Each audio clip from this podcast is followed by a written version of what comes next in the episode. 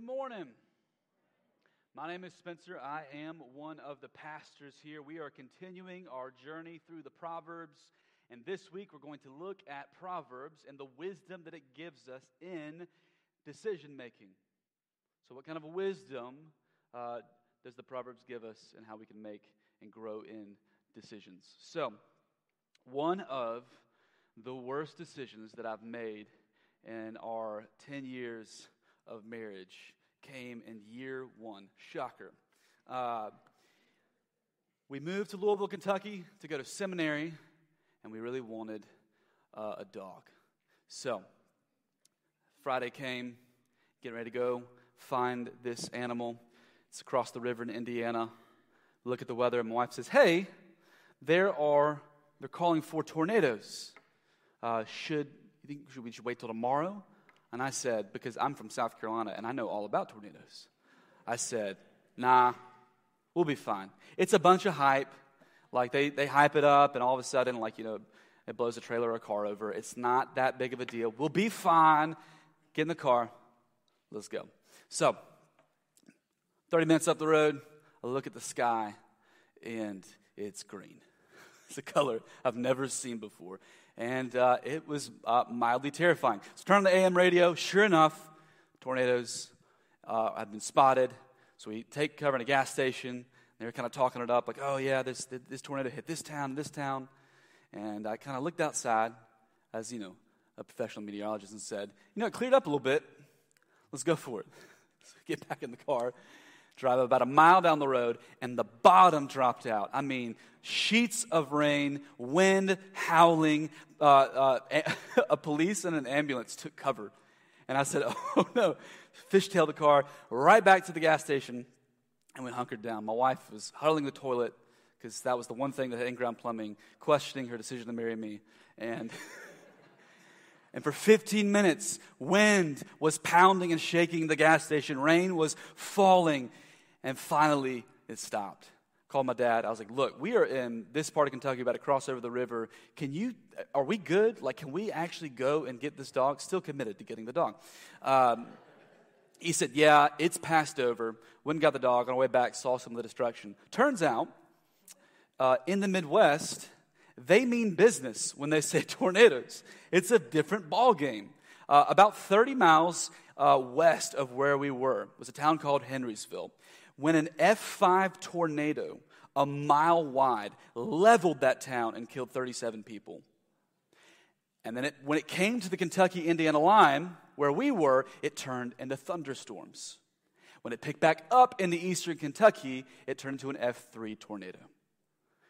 It was a big learning experience, and it was a terrible decision because that dog has ended up being the worst dog I've ever had. I loathe this creature. We've had him for 10 years. He's awful. If you've been around my house, you know this. He's terrible. And it almost got us killed. It was a bad decision for so many reasons. And I look back at that and, you know, not since we moved back, I you know, feel like I've made a lot better decisions. I left all my bad decisions in Kentucky. But I look at that and I look at some of the other ways that I've made decisions and realized that I just, I kind of made it from my gut. I was like, yeah, we'll be fine. And it put us in dire, almost had dire consequences. Death, right? It just made the decision from the gut and thought it was going to be okay, not realizing that the Midwest, when they have tornado events, they mean something that's a lot bigger deal. I could have done a lot of things. I could have done more research. I could have called the people who I just met and been becoming friends with and just asked them, hey, when, you know, when the Torcon says 10 out of 10, is that a big deal? And they would have said, yes, no one's going anywhere, hunker down. Like I could have learned a lot of things, but I didn't. I didn't. I made a quick decision. We ran with it, and it almost cost us dearly. Well, it did cost us dearly in the fact that we got that dog. But this is what happens. Uh, and the Proverbs has wisdom for us. It has wisdom for us and how to make decisions. And that's what we're going to look at today. We're going to look at the wisdom that the Proverbs gives us on decision making. Because some of you have made decisions, you're going to make decisions, right? Like, what are you going to study in school? Are you going to play this sport or that sport? What college are you going to go to? What will you major in when you get there? What job are you going to take? Where are you going to take a job? Who are you going to date? Are you going to marry this person? Right? How long are you going to work? Are you going to retire? When are you going to try, retire? What are you going to do in your retirement? You have a lot of decisions that show up in life. And the Proverbs gives us some principles and how to make those decisions wisely. And that's what we're going to look at today. We're going to open God's word and we're going to see from the Proverbs five different principles for how to make wise decisions. So let me pray and then we will jump into the text. Father, we thank you that you've given us your word. God, I pray that you would absolutely open our hearts to receive it. I pray that we would not hear this and reject it, but we would be doers of the word and we would implement these principles so that we can grow in decision making. We ask this in Jesus' name. Amen. All right, so these are five different principles that come from the Proverbs. These are not necessarily step by step. You can choose to do that if you want to. All right, but sometimes decisions that you know life is messy. All right, but these are five different principles that you should apply from the Proverbs in order to be wise decision makers. So, first principle slow down. Slow down. And I have some kind of directives if you want, this helps your head, helps your brain a little bit. Stop. When you go to make a decision, stop. All right? The, the problem is, is that we make decisions too quickly because we think we think we're right. We think we're the best source of knowledge. Proverbs 12, 15 says, The way of the fool is right in his own eyes, but a wise man listens to advice. We think we're right in our own eyes. We think our wisdom and what we're drawing for, from is the way to go. And listen, the, the, the problem is, is that we're wrong. The problem is, is that we are actually, a lot of times, ignorant. And it's okay to be ignorant. All ignorant does not mean stupid. Ignorant means you lack knowledge. And the reality is, on a whole host of, of issues in life, you don't know what you don't know. You are ignorant. And, and, and wisdom is embracing this, acknowledging that yes, you are ignorant, but in your ignorance, you would choose to operate wisely. You choose to seek and to grow and to learn and to not move quickly, and that is the problem. Proverbs uh, 19 2 says, Desire without knowledge is not good, and whoever makes haste with his feet misses his way. Proverbs 21 5 says, The plans of the diligent lead surely to abundance, but everyone who is hasty comes only to poverty. The problem is, is that we are too hasty. We operate too quickly. We see something, we make a decision, we don't do our diligence, our, our due diligence in deciding. So you see this a lot of times in, in real estate. You'll see um, some people get, get excited about opening a restaurant, and they get excited, they pull their money together, and they say, We're going to buy this building, we're going to open a restaurant. They buy the building, they pour a million dollars into renovating, they get all excited about this restaurant, and then right when they're getting ready to open, they realize they didn't check the, the, the ordinances for that areas, and they can't get a beer and liquor license, which, if you do restaurants, is very important to your bottom line and they're stuck because they can't do anything. This happens all the time. People get excited, they jump on something, they move too hastily, and it leads to, as the proverb says, poverty. It leads to self destruction.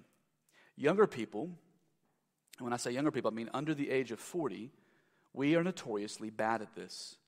Sitting on a decision when you were my age feels like an eternity, right? Because we're like, go, come on, Let's go. Let's make a decision. Let's pull the trigger. Let's do something. That's how we operate. You know, people say, well, we love each other. So come on, let's just go ahead. Let's get married.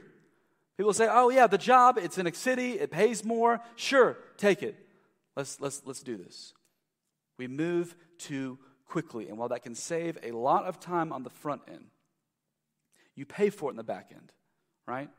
It makes life a lot more difficult. It makes, it makes what happens out of that even harder, especially when you cut corners. If you've ever done a home project where you cut corners, where you move too quickly, you know you'll pay for it.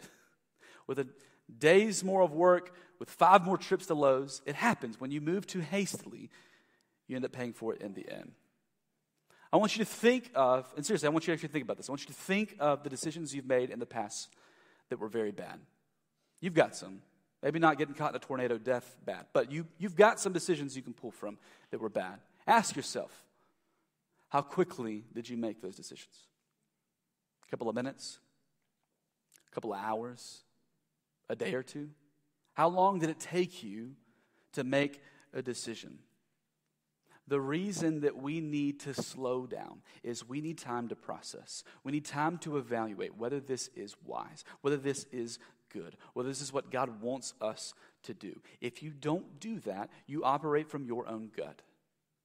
And as we saw before, we think we're wise in our own eyes. We think our gut is accurate, and a lot of times it is not. You have to train yourself to pump the brakes. Stop. When you got a big decision, even some of the smaller decisions, just slow down and stop. Don't move too hastily. Once you've done this, principle two go to the Lord. Go to the Lord for a directive. Stop, all right, and look up, all right? Go to the Lord. Proverbs 3 5 through 6 says, Trust in the Lord with all your heart and do not lean on your own understanding. In all your ways, acknowledge him, and he will make straight your paths. It says, Trust in the Lord wholeheartedly. Don't lean on your own insight, don't lean on your own gut when you come to make decisions. The Lord is calling us to look up and to acknowledge Him. And if you acknowledge Him, if you seek Him earnestly in decision making, it says your path will be made straight. It will, it will go easier, it will go straighter for you generally. The wise realize this. The wise realize this. That's why they pause in decision making and they turn to the Lord for insight. My question is, is do we do that? Think of some of the decisions that you make in life and ask yourself did you acknowledge the Lord in a way that was earnest, that you came to Him earnestly seeking Him when it came to time to buy a house, or when it came time to choose a job, or to say yes to a date, or to say yes to marriage, or who to marry? When it came to decisions for your kids and where they might need to go to school, when it came to retirement? Did you take the time to earnestly seek the Lord, or did you rely on your own insight? Did you humble yourself before the Lord? One of the easiest first questions for, uh, first actions for you to take and questions for you to ask is what does the Bible say? When it comes to a decision, open up His Word. And a lot of times, the Bible speaks very clearly on some things. And, and, and once it speaks clearly, you can just respond. So it says, should, you know, if you have the question, should I move in with my girlfriend? No. The Bible speaks clearly. No, you should not. It says, flee from sexual immorality. You should not put yourself in a position where that would be a, a consistent temptation. You shouldn't put yourself in a position that might uh, mar your Christian witness. No, you should not. The Bible speaks clearly of that. You might ask myself, oh man, should I, should I report this income to the IRS? At tax time, should I, should I admit that I made this on that? Yes. Yes, you should. The Bible speaks clearly to this. Pay to Caesar, Jesus teaches it. Pay to Caesar what is Caesar's, pay to the Lord's what is the Lord's. Absolutely. Pay your taxes honestly. We should seek the word on this when it comes to decisions. And as we seek uh, God's word, as we open it up, we should also pray and pray earnestly.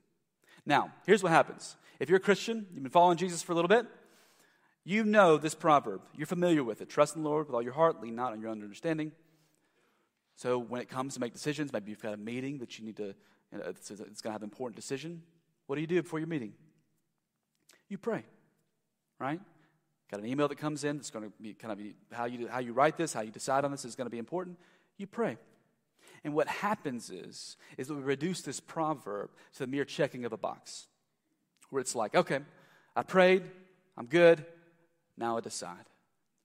Now, I'm not against praying before meetings. We do it as, as elders, all right? I'm, I'm, not against praying before making decisions. But what happens is, is that if we reduce this just as a formula where it's just, I need to just come before the Lord, pray, and then figure it out myself, you're still operating out of your own gut. You're still reasoning from yourself as opposed to earnestly seeking the Lord and listening to what he might have to say, listening to how he might speak into the situation. Proverbs 16, 1 through 3 says, The plans of the heart belong to man, but the answer of the tongue is from the Lord. All the ways of a man are pure in his own eyes, but the Lord weighs the spirit. Commit your work to the Lord, and your plans will be established. We need more than operating off of our gut. We need more than checking a box to pray. We need to earnestly seek the Lord. Because, our, as it says, our plans are not wise. Our, our, our plans that come from our heart are not wise, they are not good. We need the Lord to weigh, it says, our spirit. Now, from the Hebrew into English, the literal, literal, literal word is spirit. But what the meaning is being conveyed there, what you'll see in other translations, is motive. That your motives might be weighed. Part of decision making and coming before the Lord and seeking Him is having the Lord weigh your motives, giving the time and the space to see whether your motives are self centered, to whether they're, they're self interested, and they're not in the interest of the good of others. You need time and space for the Holy Spirit to work on your heart. And you really need the Holy Spirit to be a prosecuting attorney that actually shows and reveals what's going on in your heart. There are times where my wife and I, we get in a disagreement or an argument about a decision that needs to be made. And we go back and forth and back and forth and back and forth. And we got to take some time to keep thinking apart. And it's mostly I need time for her to realize that she's wrong and that she would come to her senses and realize that I have great wisdom based off of a, of a brilliant track history, you guys. So I give her time, and in the quiet before the Lord, He starts to work. He starts to prod on my heart. And when it ha- guys, when this happens, I'm not saying this is good, but when it happens, I just get frustrated because I'm like, ugh, I've seen where this goes. I know what's happening here. He's going to start revealing sin. He's going to start pointing at things. He's going to start saying, 1 Peter 3 7, live with your wife in an understanding way, and you haven't been doing that. He's going to start showing my self interest and my selfish ways. And I'm going to have to repent it's going to be tiresome, and I'm prideful, and I want to be right, but I might be wrong here. It's, uh, you see how when you give this space before the Lord, how He goes to work on our souls? We need time for that. He's got to weigh our selfish motives, He's got, he's got to weigh our self interest. And that takes more than a quick prayer. That takes earnestly opening up the Bible, seeking Him in prayer, listening for the Lord to speak. We need this space. We need to stop. We need to look up and what the Proverbs teaches next in abundance is this third principle go to one another. Go to one another. So stop, look up, and then look side to side. The Proverbs over and over and over. There are a lot of Proverbs on going to those around you. It, it, it's not just two heads are better than one, it is multiple heads are better than your own. And, and it, it, it, we have to buy into this idea that a multitude of counselors, a multitude of advisors is good for us. Proverbs 12 15, we read that earlier. It says, The way of a fool is right in his own eyes, but a wise man listens to advice. We need advice that is not of ourselves. Proverbs 15 22 says, Without counsel, plans fail but with many advisors they succeed. Proverbs 11:14 says, "Where there is no guidance, a people falls. But in abundance, in an abundance of counselors, there is safety." An abundance of counselors, an abundance of voices speaking into your decisions. The problem is, is that we are very Western minded. We are very individualistic. That's how we're, that's how we're built as Westerners. We think within ourselves, we don't think with a communal lens. And when you take the fact that we're Western individualists and you multiply that back by the fact that we are Americans, we are very confident. Our students are ranked like, it changes every year, 25th in math, like 27th in science. You know what they're ranked number one in? Confidence. We, we are, and that's not just students, that's all the way up. We are a very confident bunch. I'm going to confidently celebrate how America is great today with grilling out and with fireworks. Amen. That is awesome. But the problem is, is when you take that mindset of confidence, overlap by the fact that we are Western individualists, we don't think with a communal lens.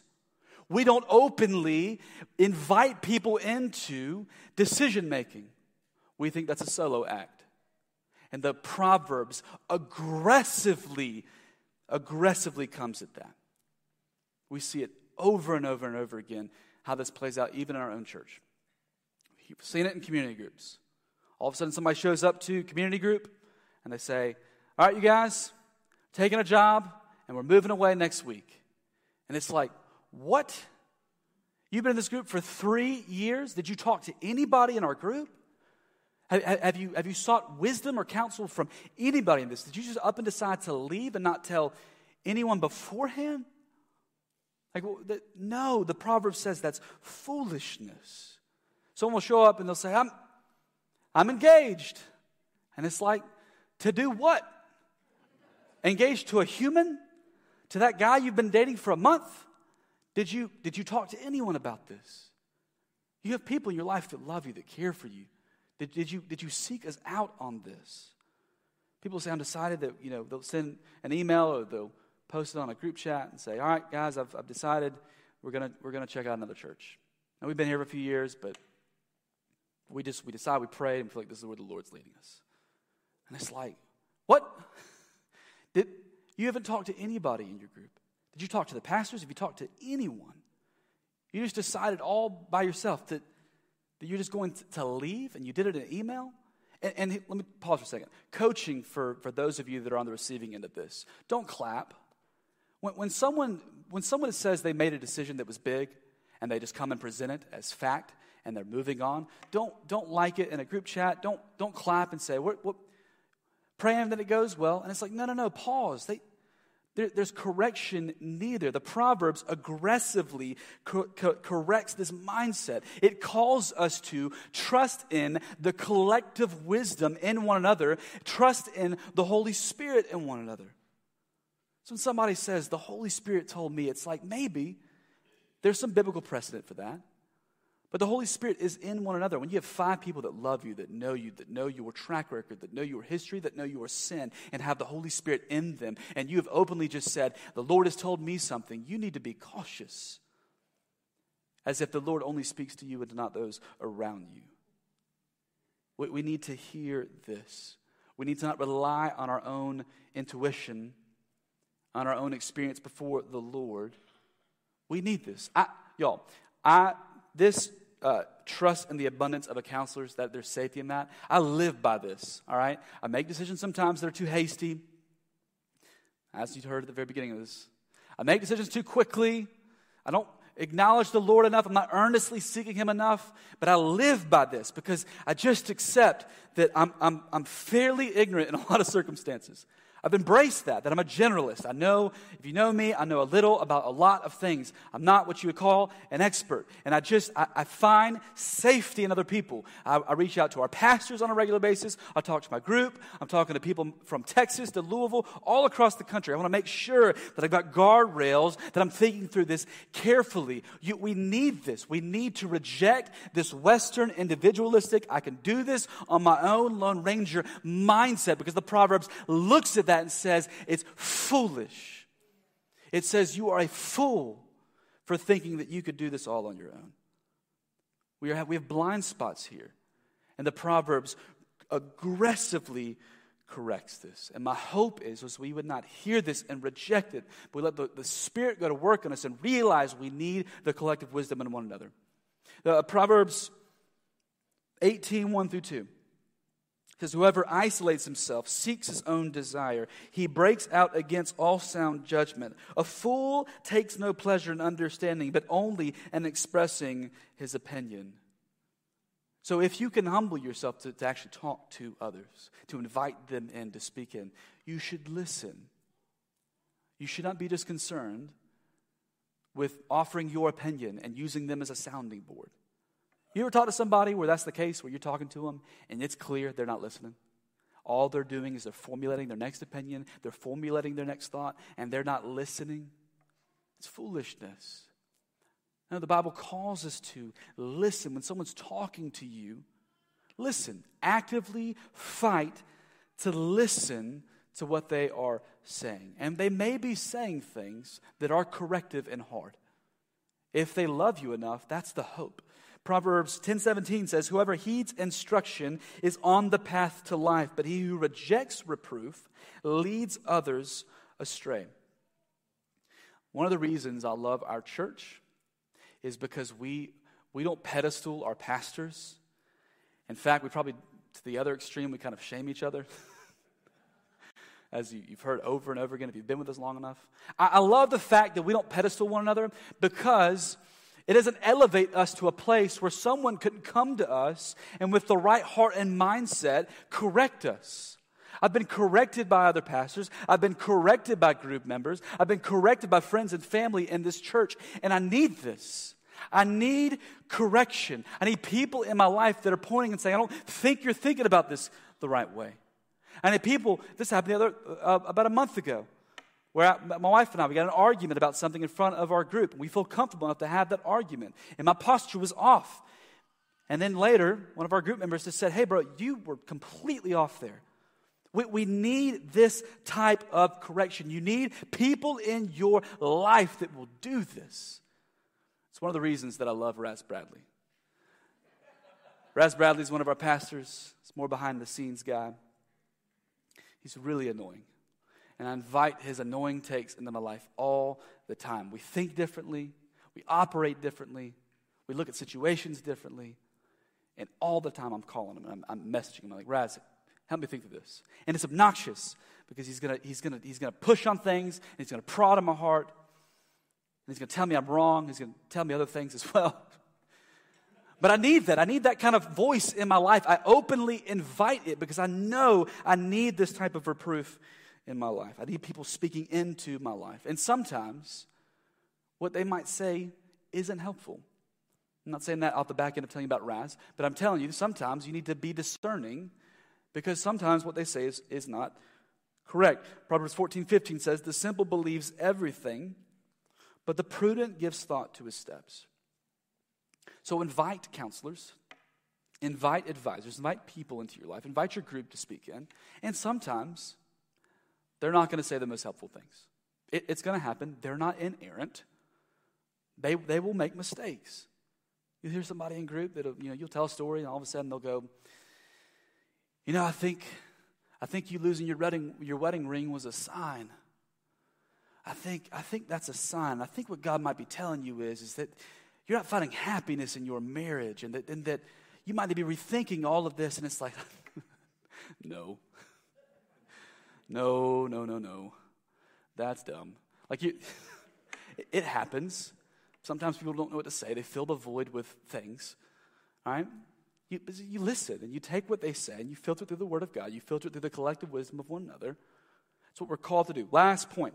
I've cut out a ton of proverbs on this. I mean, just one more point on this. Younger people, and let me qualify this, even younger people. If you are college aged and below, so if you're college age, high schoolers, middle schools, right now, listen up. I want you to hear this proverb. 15.5, a fool despises his father's instruction, but whoever heeds reproof is prudent. Don't despise your parents' instruction. Your dad has lived twice as long as you. Your mom has twice as much life experience as you.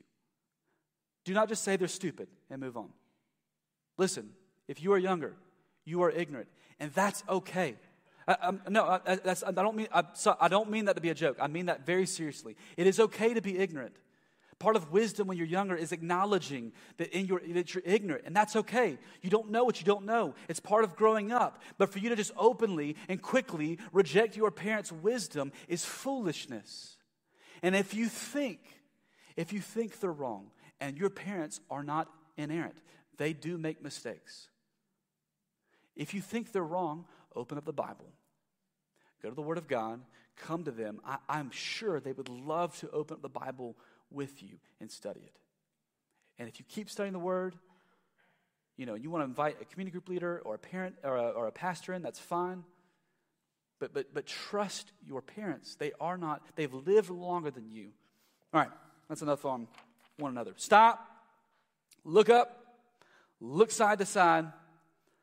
Four, keep learning. Keep learning. And there's kind of a looking forward and looking backward uh, approach to this. So let's look at the look forward approach first in keeping learning. Proverbs 18:15 says, "An intelligent heart acquires knowledge, and the ear of the wise seeks knowledge." Intelligence is not settling for what you know. It's not settling there. It's realizing you don't know enough. Some of the most intelligent, some of the, the wisest people are the most curious people.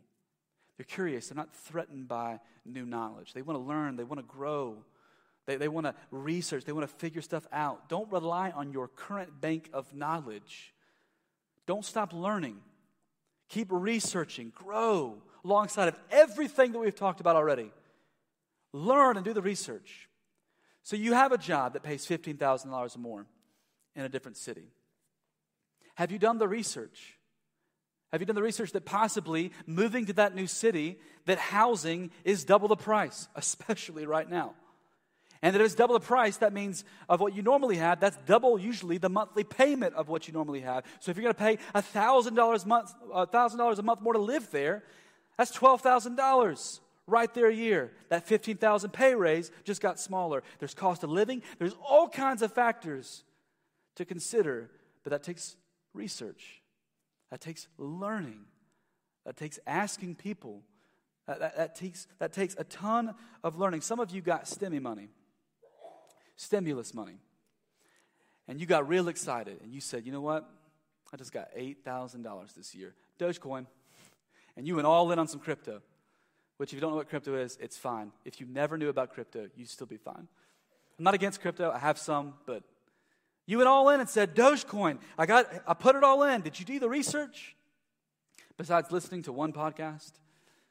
Did you actually seek out financial advisors, which we have in our church family? Did you think about this before you put all your money in Dogecoin, which hasn't been going as great lately? Right, it, it, takes learning and searching, uh, seeking the Proverbs and their wisdom on this, going to the internet with a ton of caution.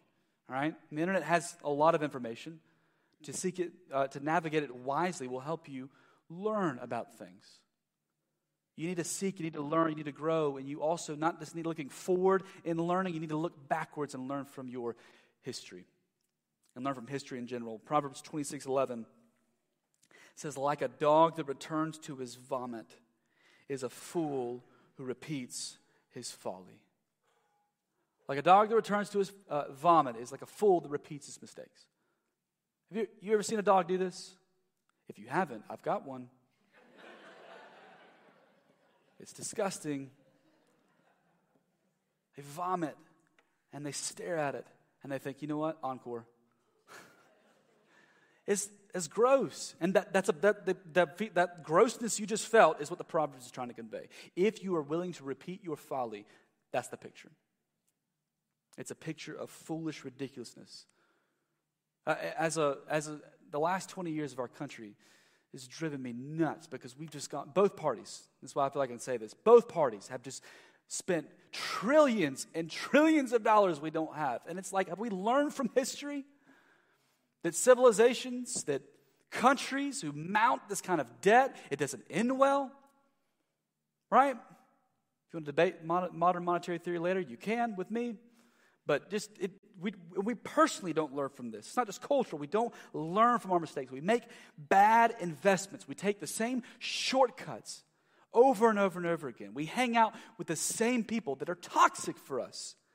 Like someone who used to get drunk and high with the same crew of people takes away takes a minute and, and, steps away from them and starts growing them more of jesus and they go and hang out with them again they're like oh i've just I've fallen back into getting high and, and it's just like wait of course you have like, like just we don't learn from it. We don't know ourselves well enough. We don't learn uh, enough about ourselves to look backwards and to see the mistakes that we have made, to see where we are weak, to see where we need to. We don't think about this enough. And the proverb says, like a dog that returns to his vomit, is those of us who do not learn from our own history, that do not learn from our own mistakes, that do not protect ourselves and insulate ourselves from foolishness and from sinfulness and from waywardness that we're prone to. No, we got to learn from our history. Look forward, learn as much as you can. Look backward, uh, learn from your history. And the fifth and final principle that the Proverbs puts forward is trust the sovereignty of God and decide. Trust God's sovereignty, His rule and His reign and His control over all things. Trust Him and decide. Proverbs 16:9 says the, the heart of man plans his way, but the Lord establishes his steps. You can make plan and plan after plan. God will establish your steps. He is sovereign. He's in control over every single choice you make. Proverbs 16:33 says, "A lot is cast into the lap." So that just the most equivalent we have is, is, is dice. But, but essentially, they would use this in decision making in certain circumstances in this context.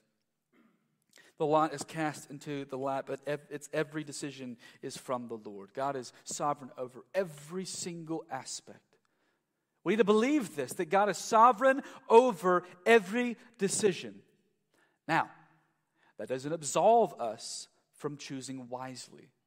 Because what happens is, especially for people that are comfortable with the sovereignty of God, they'll just say, you know what? I got door A, I got door B, got a sovereign. A, boom. And it's like, no. You're like, that's God's will either way, right? You misunderstand the will of God. That you're talking about the greater overarching will of God that is sovereign and control over all things. Uh, will has multiple uses in the Bible. There's God's immediate will for you in, his life, in your life. And his immediate will for you is that is your sanctification, you growing to be more like Christ, and you not being foolish. So you no, you can't just say either one, boom, it's God's will anyways. No. Absolutely no. You are misunderstanding it. You are still called to walk carefully, but my, my gut says is that most people are probably not like that in our church family. This is my gut, which I said earlier might not be the best thing. My intuition is that we probably, that's, that's not how we operate. Most of us probably, and, and, and we, we probably think through some of this stuff well. And I know that some of you, even more so, get very anxious about decisions. And maybe you've done all, you, you've, you've, you've stopped and you've looked up and you've prayed and you've sought the word and you've talked to other people in our church. You, you live in community and you have people speaking into you. You hear all these voices. You've done the research. You've looked at your past history. You're looking forward and you're trying to figure it all out and you just get paralyzed. I like, I don't know what to do. I, I, I don't, I, am, I, am, I, am, I, am I doing God's will if I choose this, if I do that? And if that's you, I just want to pause and very clearly say, if you have gone faithfully about this, if you've acted wisely in this, decide.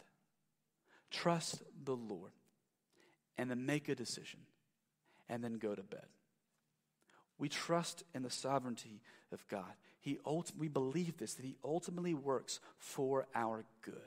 And we know this because he ultimately worked for our good at the cross. He ultimately worked for our good at the work of the empty tomb. He ultimately works for the good of wayward sinners that he pursues and claims as his own. He ultimately works for our good as Christians because he cares for you, he loves you, he holds you, he's near to you.